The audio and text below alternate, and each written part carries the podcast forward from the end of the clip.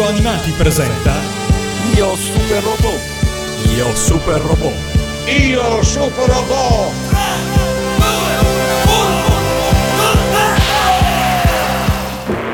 Figlio, figlio mio, puoi ancora vincere. Le onde cerebrali di Coros lo hanno portato ad una coscienza temporanea. Lo spirito dell'essere umano può vincerlo. Può vincere. Può vincere.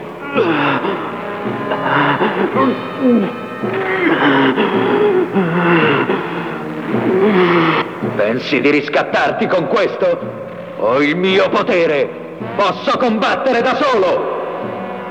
Non ho bisogno del tuo aiuto, padre! Combatterò da solo e distruggerò tutti i meganoidi!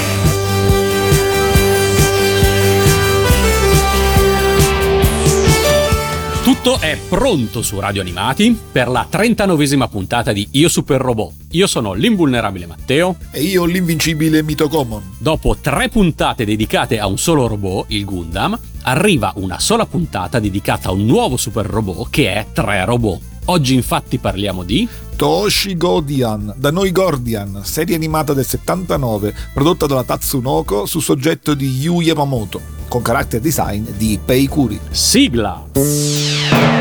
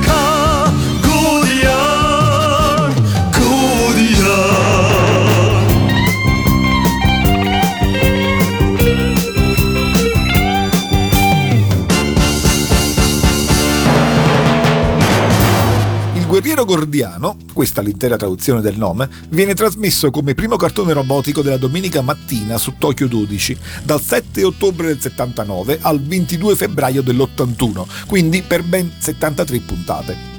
Era dai tempi di Goldrick che non avevamo un super robot così longevo. Danward e Con Butler avevano superato infatti di poco l'anno, rispettivamente 56 e 54 episodi, mentre Gordian raggiunge quasi l'anno e mezzo, oggi diremmo tre stagioni, e quindi in assoluto si piazza tra quelli più lunghi.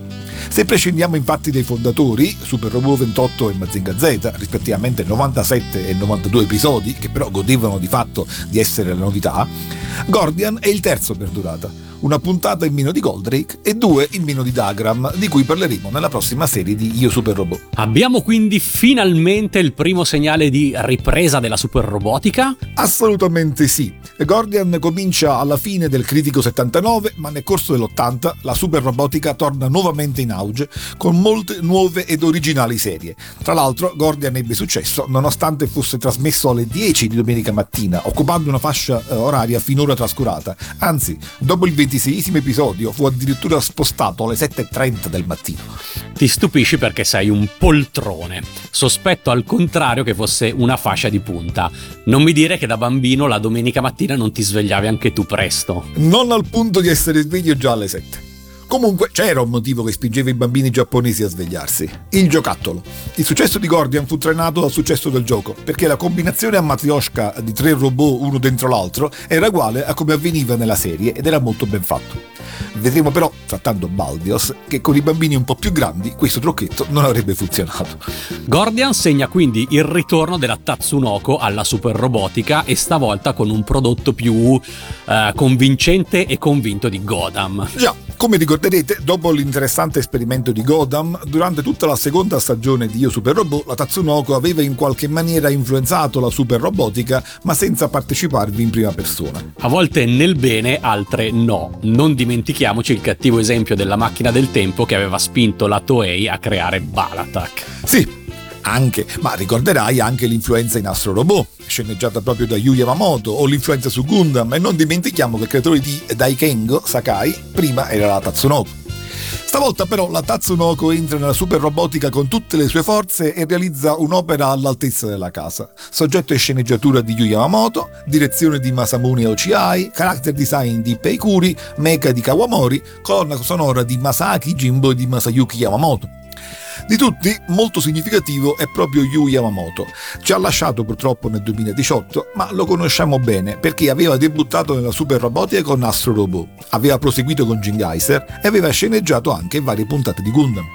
E, come vi dissi già, darà ancora ampi contributi alla robotica con la serie di Yota 9. Ovviamente va anche ricordato che fu lo sceneggiatore di molte serie della Time Bokan, in particolare Yattaman e i Predatori del Tempo, e vedremo come ci saranno inaspettati collegamenti. Non ho mai apprezzato le macchine del tempo e penso che preferirei non scoprire mai i loro collegamenti con Gordian. Stai tranquillo, in Gordian ci sono anche toni leggeri ed anzi il misto tra i due registri, leggero e drammatico, è uno dei punti di forza, perché sono ben amalgamati.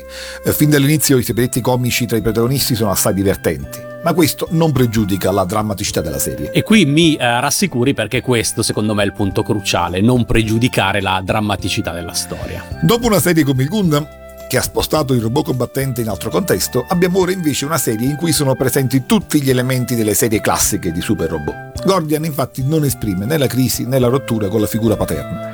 Questo però non vuol dire che non ci sia qualcosa di nuovo, anzi, una novità è il modo con cui eh, Gordian combina insieme una quantità di elementi tutti diversi tra di loro.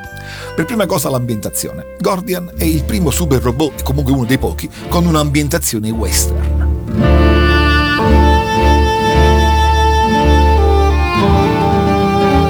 Davvero ci sono infatti tutti i topos del genere, i deserti assolati, le strade polverose, i canyon, i fuorilegge. Abbiamo anche il pistolero mercenario, Cross Cross, che si vende da entrambe le parti in conflitto, come fa Clint Eastwood in Per un pugno di dollari. E quando compare si sente addirittura il tema del film composto da Ennio Morricone e che stiamo ascoltando in sottofondo. Abbiamo poi le città, tra di loro indipendenti governate da sindaci e sceriffi, abbiamo un generale Custer con i settimo cavalleggeri, abbiamo rivoluzionari messicani come Massimiliano e la compagna Anita e infine anche gli indiani con tanto di Geronimo che però non combattono contro i protagonisti ma sono anche loro vittima dei malvagi Madocter. A questo proposito, devo però dire che è un po' strano il modo con cui gli indiani sono disegnati, perché a parte il capo naso rosso, che è caratterizzato come il tipico pelle rossa e nel nostro adattamento parla anche con i verbi all'infinito, tutti gli altri, a cominciare proprio da Geronimo, hanno pelle bianchissima e occhi blu. Insomma, sono quasi più caucasici loro dei protagonisti. Chissà perché. Non me lo so spiegare neanche io, escluderei però che i giapponesi non distinguano caucasici da pelle rossa. Per seconda cosa, la trama della serie si basa sulla teoria del paleocontatto, la teoria cioè secondo la quale la civiltà umana non si è sviluppata spontaneamente dagli ominidi a noi, ma attraverso la tecnologia genetica di antichi alieni che avrebbero visitato la Terra dando origine alle civiltà più antiche e lasciando tracce del loro passaggio in misteriosi edifici come le piramidi oppure nei nostri testi sacri. Questa teoria nella super robotica l'avevamo già incontrata nel Gaikin. Sì, esatto, e in Gordian è sviluppata in maniera ancora più complessa, vedremo, perché di popoli alieni sulla Terra non ce n'è solo uno uno, ma due. E poi c'è una terza cosa. Gordian è anche un cartone post-apocalittico, cioè la storia comincia dopo una grande catastrofe subita dall'umanità.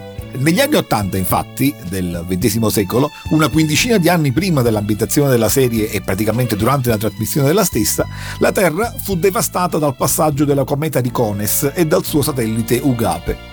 Inconvenienti che si verificano ogni 50.000 anni. Numerosi asteroidi colpirono la Terra, devastandone completamente l'ecosistema, facendo collassare parte della civiltà. Ecco perché non viene attaccato il Giappone. Non c'è più il Giappone. Ad essere attaccata, infatti, vedremo Victor City. Comunque col tempo l'umanità si è faticosamente riorganizzata e vive ora appunto in città-stato che cercano di gestire le poche risorse rimaste, come quelle idriche. Ma anche questa tematica post-apocalittica non è trattata in maniera semplice. Dopo la grande catastrofe, infatti, se ne prospetta una seconda, perché il satellite Ugape è stato attratto nell'orbita della Terra e questo causerà una ulteriore devastazione. Ma a saperlo sono in pochissimi, cioè i capi delle fazioni in lotta. Insomma, siamo quasi ai livelli del futuro Evangelion, dove le catastrofi sono tre, ma, ma forse anche qui, come vedremo. Ma il super robot? Ma infatti, su questi tre elementi, che già da soli fanno un mix complesso, si inserisce la storia super robotica.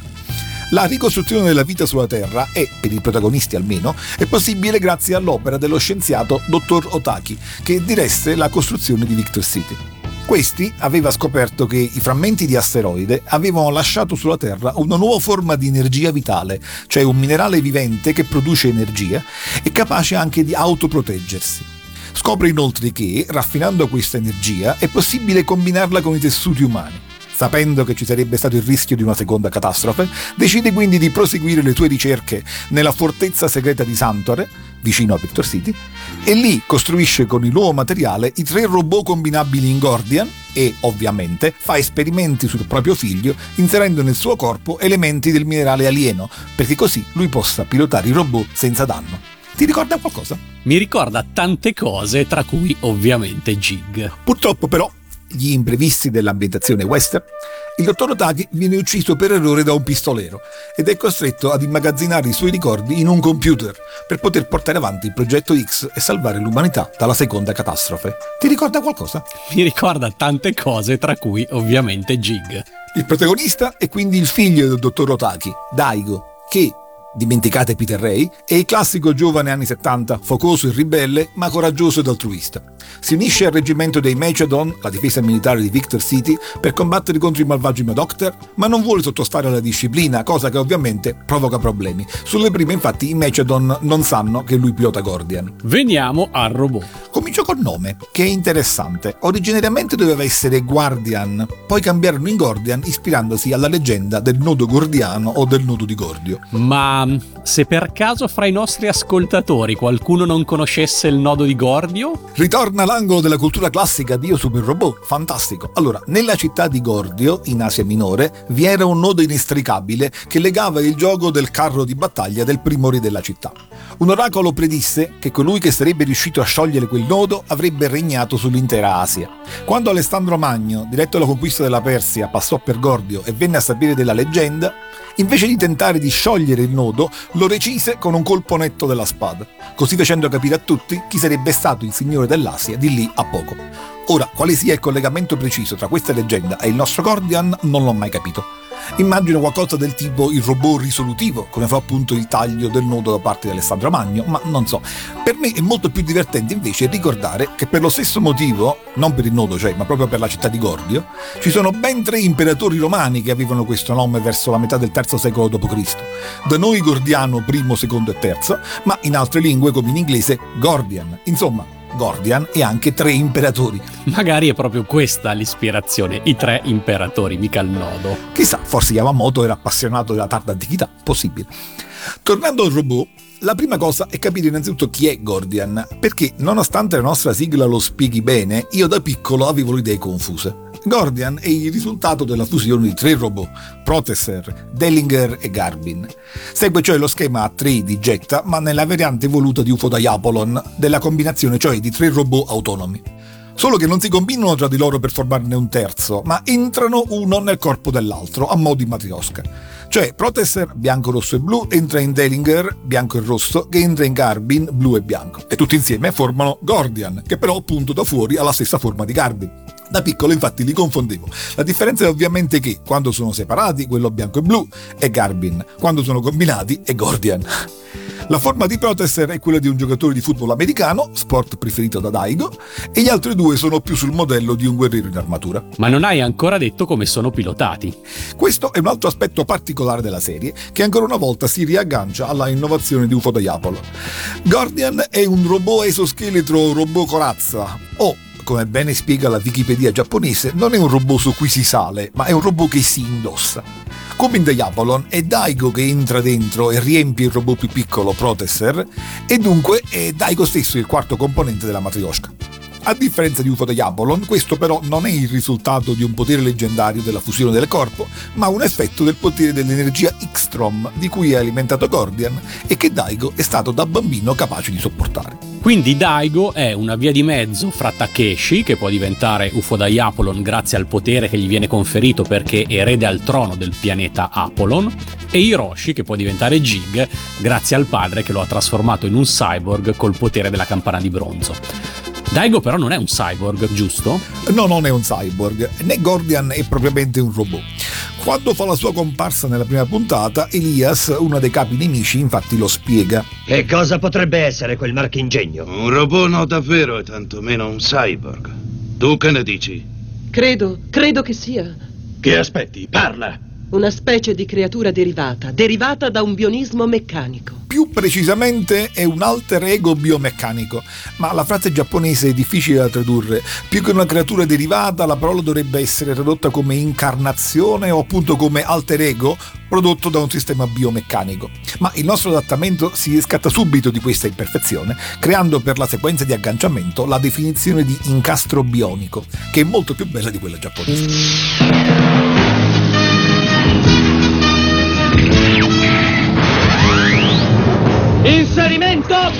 Protester! Inserimento Bellinger!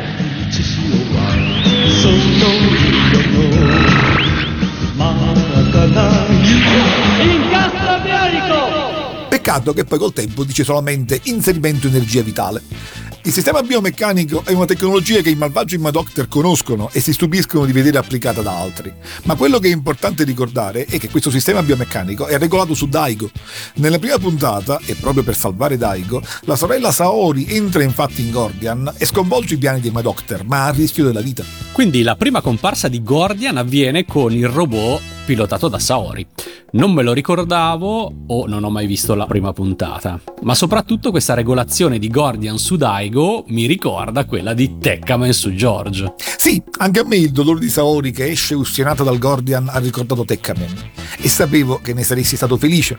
In effetti è simile, solo che appunto invece di entrare in un robot ma poi uscirne come fa George, Daigo rimane nel robot e lo pilota muovendosi. Ho già perso la mia battaglia su Tekkamen, eh, ma te l'ho già detto a Io Cavaliere dello Spazio. È Tekkamen per me il super robot, mica Pegas. Qualche episodio dopo arriva già un potenziamento, la spada di Gen, eh, che arriva con la morte della persona con cui Daigo era cresciuto, lo zio Gen, appunto, il quale viene presentato per la prima volta nell'episodio 7 per essere ucciso alla fine dell'episodio stesso.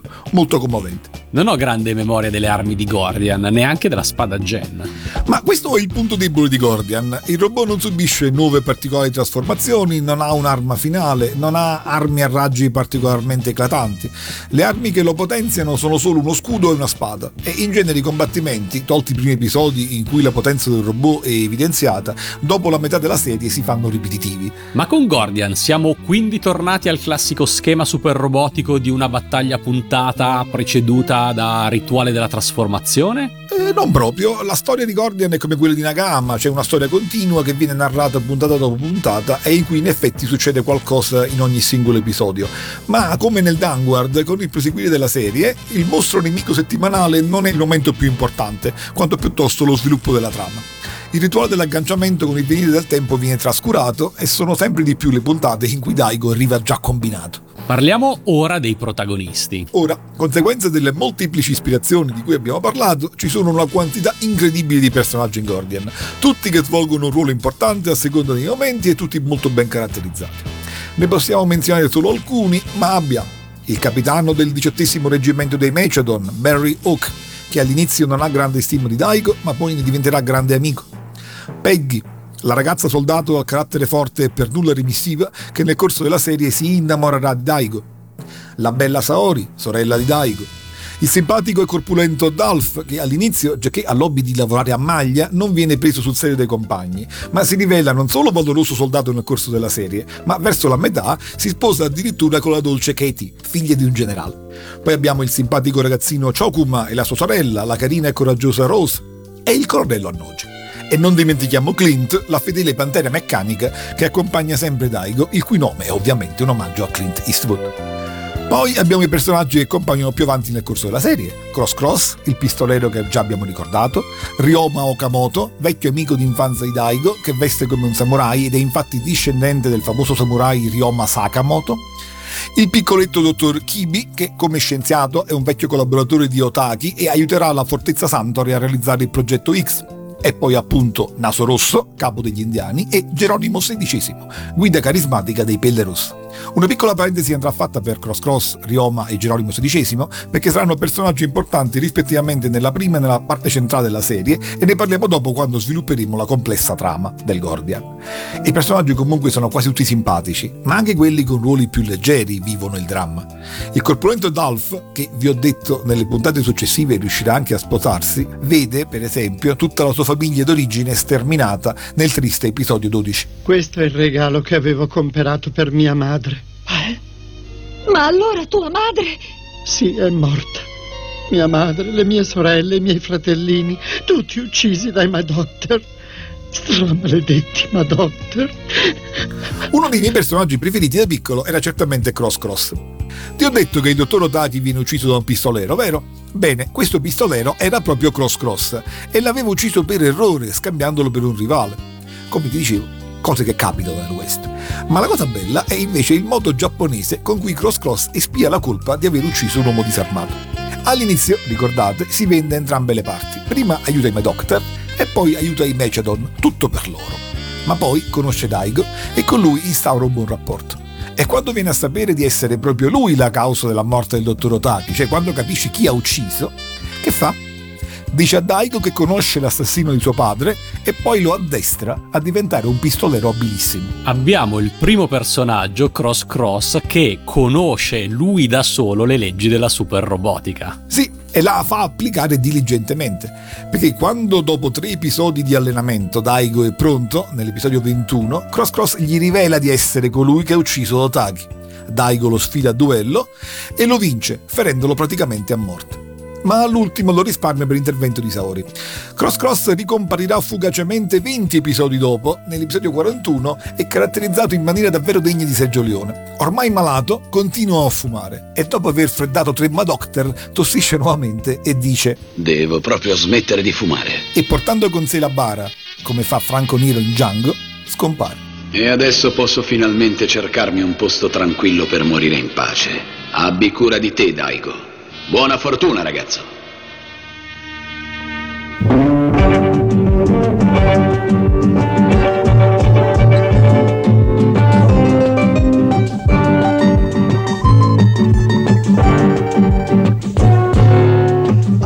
赤い血潮はその色の真っ赤な夕日背に受けてみるみる変わる姿こそもし勇ましいシャークマン坂くの涛に身を踊らせて。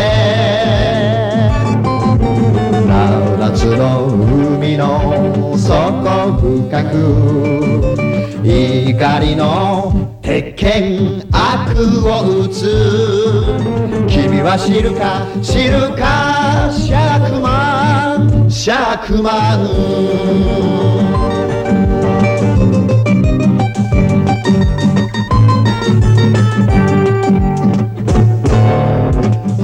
青い海原そよぐ風。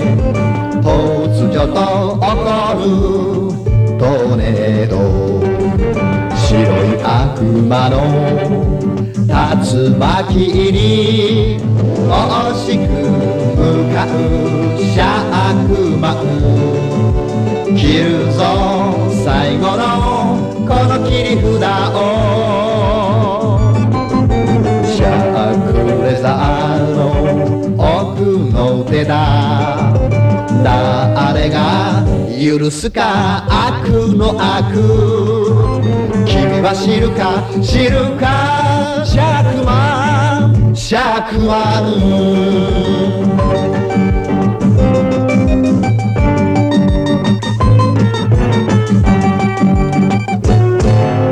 うなる海なり飛ぶ雲の行方は波の果ての果て。月にしぶきがかかるとき視力を尽くす釈万体くねらせまだ跳ね返し。敵へと牙を向き正義の血潮が燃えたぎる。君は知るか知るか。Chacman.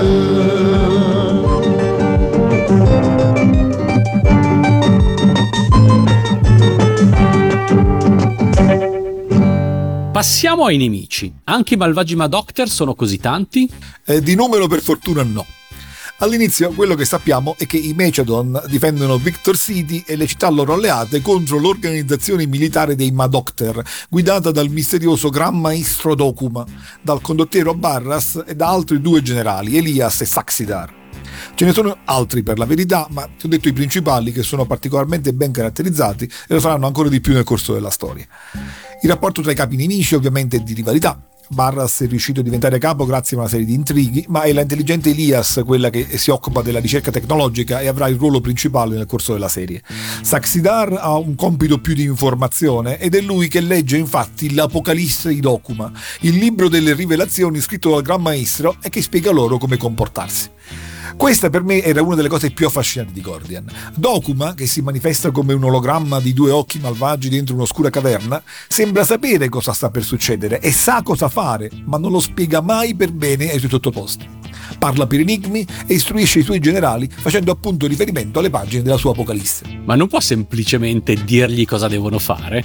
Eh, sarebbe troppo comodo. Il rapporto che ha Dokuma con i suoi sottoposti è quasi sadico e non è una sorpresa per la Tatsunoko, anzi, non esita a offenderli o a fare sarcasmo contro di loro e, ancora tipicamente Tatsunoko, il generale che fallisce ovviamente deve essere punito. Fa eccezione però con Elias, ma solo perché lei scopre molte cose e si rivela degna di lui e della sua impostazione razzista ed eugenetica. Le armi dei Madocter invece cosa sono? Cos'è che scagliano contro Gordian? Eh, carri armati quadrupedi chiamati Madokuter, e mostri guerrieri dalle sembianze animali o insettiformi. Il loro scopo è appunto prendere Victor City. E perché attaccano proprio Victor City? Perché Dokuma sa che lì si nasconde lo spiraglio di luce, la sola cosa che permetterà di salvarsi dalla seconda catastrofe, che è quello che vuole fare il dottor Otaki con il progetto X. Solo che i Madoctor vogliono salvare esclusivamente se stessi, anzi i più meritevoli. Ti ricorda qualcosa? A questo giro nominerò Doppler in Danguard. Doppler però era un terrestre, mentre prima ci hai parlato di ben due popoli alieni e ancora non ne abbiamo visto uno.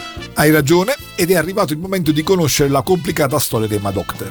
Viene raccontata in due occasioni. La prima parte, gli ultimi 6.000 anni, è narrata nell'episodio 37, in cui Elias viene rapita da Daigo e da Rioma e portato alla fortezza di Santore. E lei rivela, piena di orgoglio, che i Madoctor sono antichi alieni arrivati sulla Terra durante la preistoria e che a partire dal 4000 a.C. si sono mescolati geneticamente alla specie umana, dando luogo al grande regno degli Egizi.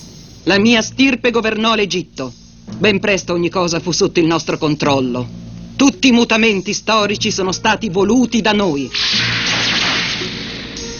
La piramide di Cheope, i templi solari del dio Aton, ora simbolo della grandezza egiziana, furono fatti costruire dai Madocter a testimonianza del loro potere. Finito il potere egizio, la stirpe dei Madocter continuò a governare l'umanità da dietro le quinte attraverso grandi personaggi e generali.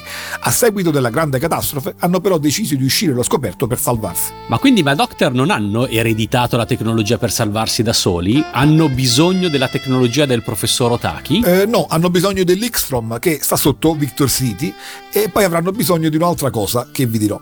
Saori, la sorella di Daigo, vuole provare a convincere Rias che non ha senso combattere e che si potrebbe coabitare, salvarsi tutti insieme.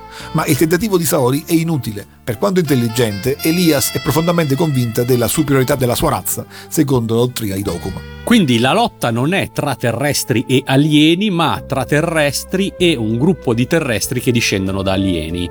E non è per la conquista della Terra, ma per potersi salvare dalla distruzione. Esatto, anche se in realtà non è neanche così.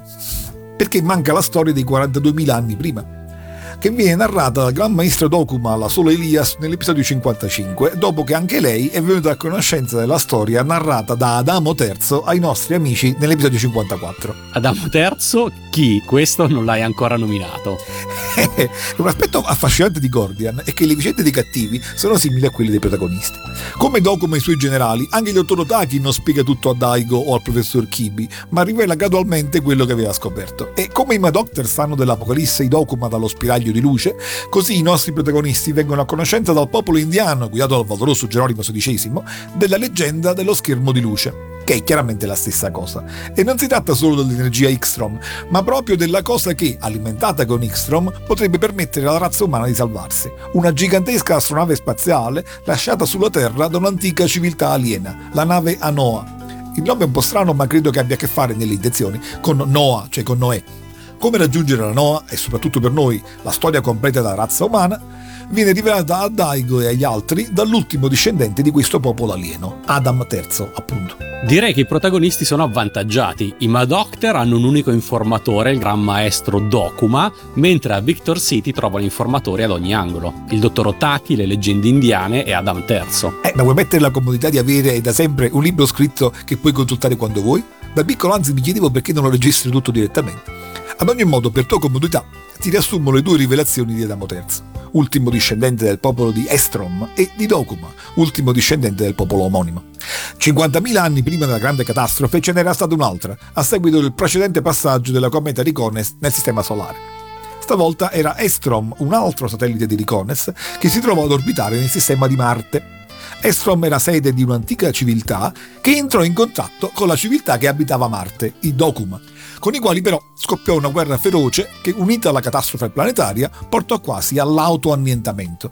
Per salvarsi, alcuni dei Dokuma e degli Estrom, a insaputa gli uni degli altri, si rifugiarono sulla Terra e lì si trovarono di fronte l'uomo di Neanderthal e lo modificarono geneticamente, creando così l'uomo di Cro-Magnon.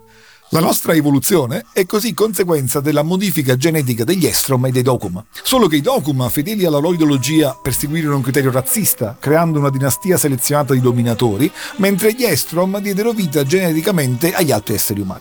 Quindi non solo i Madocter discendono dai Dokuma, il cui ultimo rappresentante è l'omonimo Gran Maestro, ma anche tutti gli altri terrestri discendono dagli Estrom, il cui ultimo rappresentante, più volte clonato, è Adam Teth. La lotta quindi è tra umani, pur se eredi di due diverse specie aliene che vogliono salvarsi dalla stessa imminente catastrofe. Esatto. Intanto non ti ho detto che le cose sono cambiate di parecchio nella storia. Innanzitutto i Madoctor sono riusciti a espugnare Victor City e a scoprirne il segreto. La popolazione e i Macedon si sono rifugiati nella fortezza di Santore, cioè la base di Gordian, e tutti ora sanno che Daigo pilota Gordian. Dall'episodio 39 sappiamo della certezza della nuova imminente catastrofe e chi vedesse Gordian dall'episodio 50 in poi non riconoscerebbe neanche l'ambientazione iniziale, perché cambia completamente il clima. Il passaggio di Ugape indebolisce i raggi solari e così dai desolati deserti abbiamo ora grandi spazi innevati. La Terra sta per entrare in una nuova e ben più terribile era glaciale. C'è solo la speranza e la salvezza in Santore, verso cui si dirige molta parte della popolazione mondiale. Ed è questa la fase della serie in cui ha un ruolo di primo piano il samurai Ryoma, che gira in missione segreta di città in città, di villaggio in villaggio, per spiegare la situazione e unire tutti in alleanza contro i Madocter nella Lega di Santore. E riesce a fare anche di più. Le sue capacità diplomatiche raggiungono anche i Madocter più illuminati.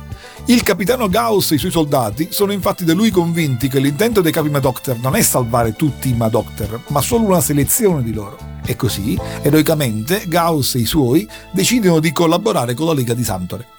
Ci saranno contrasti e incomprensioni, ma alla fine un cospicuo numero di rifugiati Madocter viene accolto a Santore. Già mi immagino la fine di Gauss. Ovviamente muore nell'episodio successivo, ma prima di lui, e proprio nell'episodio 59, muore il simpatico ideatore della Lega. Sia Ryoma, sia Gauss, sia la sorella di Gauss, mandata in missione segreta da Dokuma, ma ravveduta anch'essa e quindi uccisa nell'episodio 62, saranno seppelliti in sarcofagi e onorati con ghirlande e fiori. Stiamo arrivando allo spoiler finale, lo sento. Lo scontro finale sta arrivando, sì. I Madocter vogliono impadronirsi della Noah e hanno anche un robot fatto di imitazione di Gordian e Dokuma manda Barras a combattervi senza tanti complimenti, ma verrà distrutto da Gordian. Per evitare lo scontro finale, Daigo e Buck, un altro valoroso soldato dei Mechadon che diventa uno dei protagonisti principali dell'ultima parte della storia, cercano di intrufolarsi nella base dei Madocter. Ci riescono e scoprono chi è Dokuma, un cervello collegato a otto sarcofagi egizi. Ma non riescono a distruggerlo. La situazione è disperata quindi, molti muoiono nella lotta, tra cui purtroppo il simpatico naso rosso, ma alla fine la vittoria ride ai nostri, che riescono a vincere grazie al sacrificio del dottor Otaki, che consuma tutta la sua energia per colpire la base Madocter. Il suo commiato, di risposta ai tentativi della figlia di salvargli la vita, è davvero marziale. La mia vita equivale a cinque granate di cannone. E ora è giunto il momento di usarle. E così, con un finale che mi ricorda tante cose, tra cui ovviamente Jig, finisce questa serie. No, no, di- no, no, no, no, i Madocter non sono stati distrutti. Si salvano sia Doguma, sia Elias, sia Saxidar, sia la nave con cui fuggono nello spazio. Ma allora ce l'avevano anche loro un'astronave. Eh sì, ma la nave è più potente. E ad ogni modo restano ancora ben sette denti episodi, dal 67 al 73, in cui la serie prende tutta un'altra piega. E narra la storia del viaggio della Noah che, caricata a Ixtran e protetta da Gordian, va a cercare un pianeta in cui la razza umana possa sopravvivere, seguiti da Dokuma e dei suoi che cercano di fare la stessa cosa per far proseguire la razza eletta. Ed ecco che Gordian diventa Danguard. Esattamente.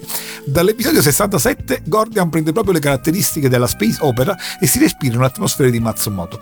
Nell'episodio 69, per un incrocio spazio-temporale, incontreranno addirittura il figlio di Geronimo e di Rose, che vent'anni dopo sarebbe partito con un'altra nave realizzata dal dottor Kibi.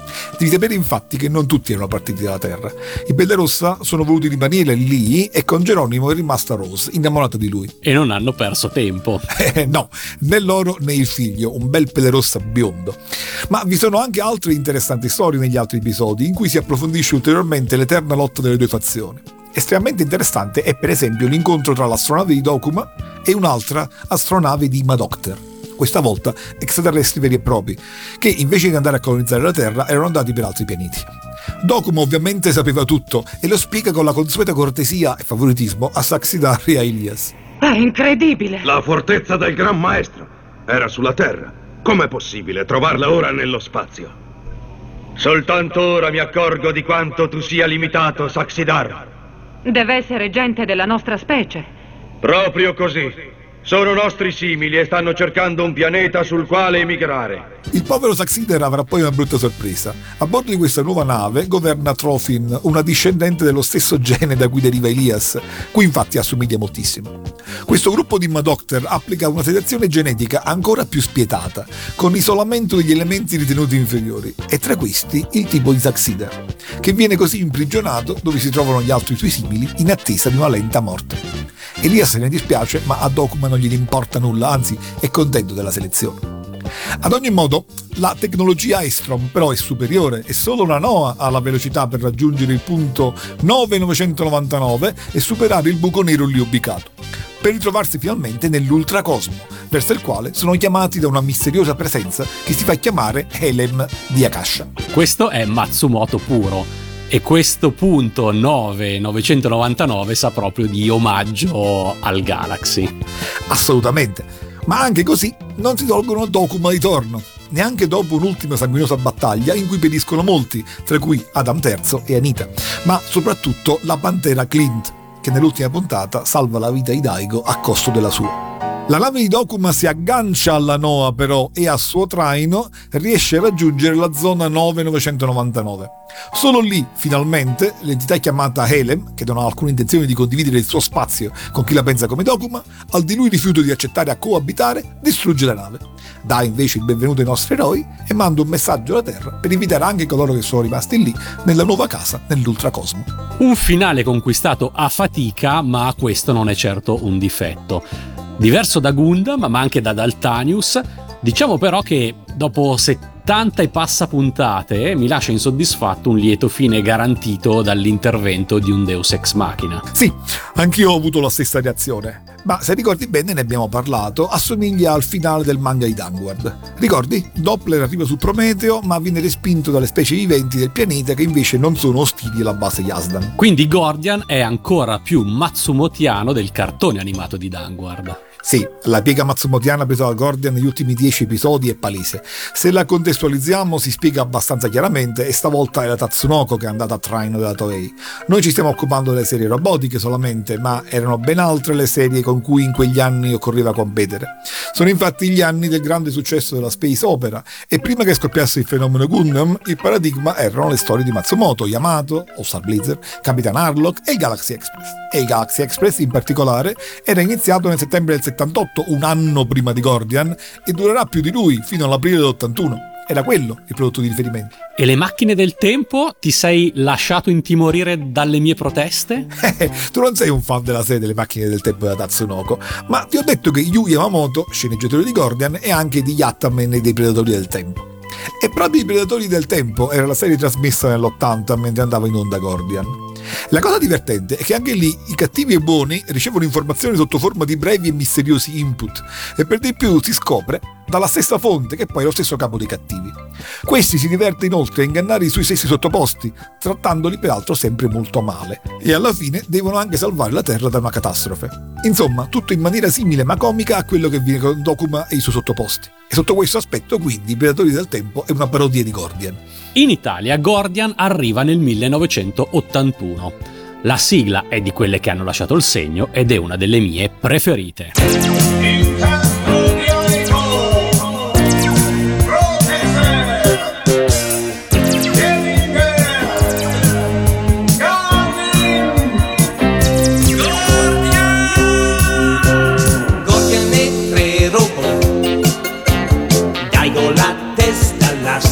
Gordian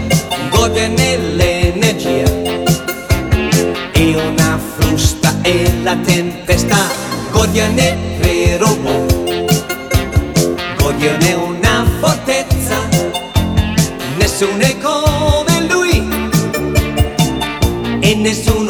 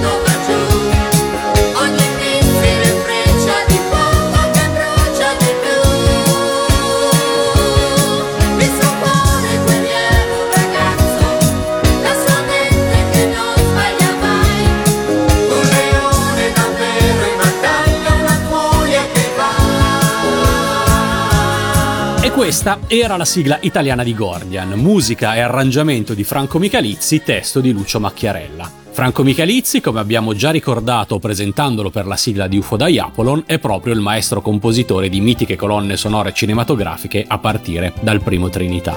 Lo incontriamo quindi per la seconda volta a Io Super Robot, ma non sarà l'ultima. Lucio Macchiarella è invece uno dei mitici parolieri delle sigle RCA. Estremamente versatile e prolifico, ha scritto bellissimi testi tanto per Candy Candy, Mimì e le ragazze della pallavolo e l'Ape Magà, quanto per Ken il guerriero, Forza Sugar, Conan, Babil Junior e Toriton, passando per L'età della pietra e Sanpei.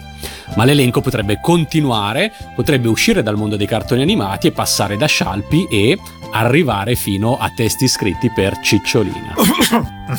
Ah, Macchiarella finalmente. Questo è il suo primo super robot, è vero? Più che altro è l'unico, se si esclude il suo ritorno sul genere nel 2005 con le sigle home video di Transformers Robots in Disguise. La sigla di Gordian viene interpretata dai super robot, a invocare i tre robot e l'incastro bionico è la voce del mitico Douglas Meekin, mentre per cantare il ritornello arriva la splendida voce di Roberta Petteruti che abbiamo già trovato nel coro di Daltanius. Come sappiamo, Gordian fu pubblicata su 45 giri dalla RCA abbinata a UFO Diapolon, abbinamento che avevo già apprezzato perché entrambi i super robot riprendono qualche aspetto di Tekkaman, ribadiamolo. Più che altro è sorprendente la coincidenza che proprio i due robot che condividono la stessa tipologia di pilotaggio siano arrivati in Italia contestualmente condividendo anche 45 giri. Gordian arrivò infatti nell'estate dell'81, trasmesso da tv locali ed è stato quindi un degno protagonista della seconda parte della prima ondata super robotica. Ebbe successo anche il giocattolo, che io, ahimè, non avevo. Dell'adattamento e del doppiaggio italiano c'è qualcosa da dire? E il doppiaggio è fatto assai bene, ha il grande merito di rendere ottimamente il tono misto della serie, drammatico ma anche comico, e le voci sono tutte buone e ben interpretate. La voce di Daigo, ben interpretata e ottimamente caratterizzata, è di Massimo Corizza. La voce di Barry è di Giorgio Locuratolo, Peggy è Rosalinda Galli, Nino Scardina interpreta esilarantemente il capo Naso Rosso, Renato Montanari è il gran maestro Dokuma, Giancarlo Padoan interpreta sia il dottor Otaki che Saxider e Ermanno Ribaudo, che ricorderete era la voce del protagonista di Daikengo, è la voce di Cross Cross. Relativamente all'adattamento ci sono certamente dei punti in cui la traduzione è un po' approssimativa, ma in due casi pensavo di aver scovato un errore e invece non era così. Il primo è su quello che Cross Cross usa ordinare al saloon. Sentendo che ordinava un gelato invece di una bevanda alcolica, ho subito pensato censure. E invece no, anche in originale ordina sempre un ice milk. Il secondo è quando Elias nomina i personaggi Madocter che hanno dominato il mondo e menziona Gengis Khan, Hitler, Napoleone e Bismarck. Quando menziona Bismarck viene raffigurato un monaco con un libro che in tutto e per tutto ricorda Martin Lutero. Anche qui ho pensato, ah ecco un errore, ma no, anche in originale giapponese dice chiaramente Bismarck. Quindi, grazie a questo controllo a campione, possiamo affermare con buona confidenza che l'adattamento è fedele all'originale. Eh sì, qualche nome è pronunciato male o diversamente. Cross Cross è in realtà Tross Cross. Eh, Mechadon andrebbe pronunciato Mechadon. I Madocuter sono i Madoputer. Il dottor Kibi sarebbe Cibi, che vuol dire infatti piccoletto. Ma sono piccolezze. Un'altra differenza dall'originale è che Victor City è in realtà Victor Town, che però ha una sua logica, perché le city sono più grandi dei town e dei village in Gordian. Ma in fondo City è più eroico di town. Poi c'è la solita imperfezione nella denominazione dei corpi celesti. I termini giapponesi, come abbiamo più volte detto, non sono facili da identificare e Rigones, che in origine Socones, non è un pianeta, ma piuttosto una cometa. I nomi dei popoli sono uguali a quelli dei pianeti, così come in originale non vengono mai aggettivati, per cui non abbiamo i documiani, gli estromiami, ma estrom, docum e così via. Una chiara supercazzola appare però la spiegazione dell'ultracosmo, che da un saputello occhialuto nell'ultima puntata viene data come segue. Particelle simmetriche, incredibile. Che cosa significa, Chester? La fisica moderna pensa che il processo di accelerazione di queste particelle sia riuscito a modificare il tutto. Questa sostanza primitiva, composta di energia e di materia, improvvisamente si condensò. Sostanza primitiva. Quando accadde? È difficile dare una risposta a questo. Comunque, quando si verificò la separazione netta tra cosmo e anticosmo, il cosmo così diviso sembra aver creato il nostro universo. Scusa, mi ridici cos'è l'anticosmo? È l'antiuniverso derivante proprio da questa separazione. Incredibile. Dietro c'è la teoria del Big Bang e della formazione di materia e dell'antimateria, ma detto così mi ha fatto morire dalle risate, soprattutto per il commento incredibile alla fine. Per finire, devi dirci delle sigle e della colonna sonora giapponesi. La sigla iniziale giapponese è Toshi Gordian, cioè lo stesso titolo della serie, ed è una storia molto interessante. Cantata da Daijiro Shiomi, è stata composta da Masayuki Yamamoto, che è il compositore ed interprete di tutte le canzoni del filone Taimbokan. E la canzone di Gordian era stata originariamente pensata proprio per una serie di Taimbokan con il titolo Sharkman, cioè Uomo Squalo. L'uomo squalo? Mi è sembrato di sentire un gatto. Anche qua? Non bastava su Sembratalco, anche su Io Super Robot dobbiamo parlare dell'uomo squalo? Ma è una persecuzione! Mi è sembrato di sentire Emilio Gatto. Matteo, ma, ma tu riesci a sentirmi? Sono incastrato nelle frequenze dell'etere! Aiuto! Matteo! Poi Tatsunoko lasciò perdere Sharkman e lanciò il progetto di Gordian e Yamamoto cambiò Sharkman in Gordian. Ma noi ne abbiamo ascoltato il demo nel corso di questa puntata. E come vedi, a tua insaputa, abbiamo inserito una canzone pensata per macchina del tempo. Maledetti. La sigla finale è Kiboni Mukatte Ashire, Corri verso la speranza, ed è anche lei di Masayuki Yamamoto e cantata da Daijiro Shiomi. Aggiungo che ci sono due versioni della sigla finale giapponese, molto facili da distinguere fra loro. Nella sigla che chiude le prime due puntate è infatti lo stesso Daijiro Shiomi a invocare i tre robot mentre canta, mentre nella sigla che chiude le puntate successive i robot sono invocati da un coro di bambini. E fu questa seconda versione ad essere pubblicata su 45 giri nel 1979, mentre la prima rimase inedita fino al 2006 quando finalmente arrivò su CD con tutta la colonna sonora di Gordian. La colonna sonora, anch'essa, è di Masayuki Yamamoto con arrangiamento di Masaki Jimbo. Cosa ci puoi dire invece delle videosigle italiane e giapponesi? Ah, eh, giusto, in Giappone ci sono due videosigle iniziali di Gordian. La canzone è la stessa, ma sono diverse le immagini. In Italia invece la sigla iniziale è una sola ed è montata sul video della seconda sigla iniziale giapponese, con l'aggiunta, ad intervalli, di cartelli blu con i crediti. Anche la videosigla finale italiana è montata sulle immagini della seconda sigla iniziale giapponese, ma con cartelli diversi e montati diversamente. Ma soprattutto si sente la seconda strofa della canzone. Non so chi dobbiamo ringraziare fra gli addetti al montaggio, ma li ringraziamo. Sì, è una finezza che non capita sempre. Nel 2000 Gordian fu ritrasmesso su Telemonte Carlo con una nuova videosigla, immagini di montaggio e con l'audio preso dalla seconda parte della canzone dei Super Robots. Per l'edizione in DVD del 2002 della Mondo TV hanno invece ripristinato la sigla storica iniziale restaurando i cartelli, per cui è praticamente uguale, ma la finale no, perché hanno inserito la prima parte della sigla invece della seconda. E anche per questa puntata è tutto. Un saluto da Cross Cross, uno da Daigo e un ringraziamento ad Andrea Dalf. Ogni pugno è una roccia che taglia. Ogni colpo tremendo va giù. Ogni missile è freccia di fuoco che brucia di più.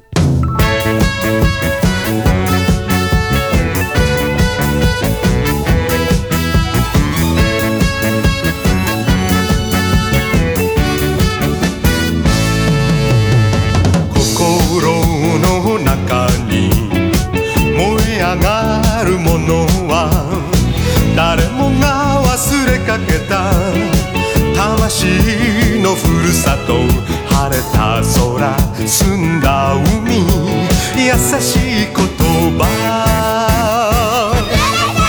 急げ明日に。夢は果てない。そしてたくましく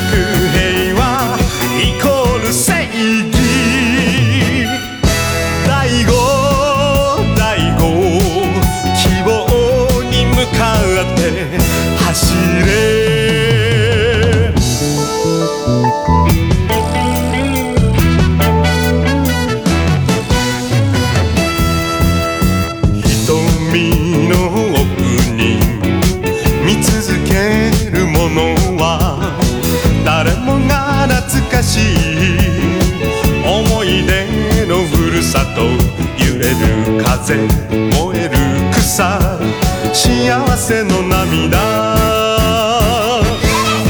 急げ明日に。夢は果てない。そしてたくましく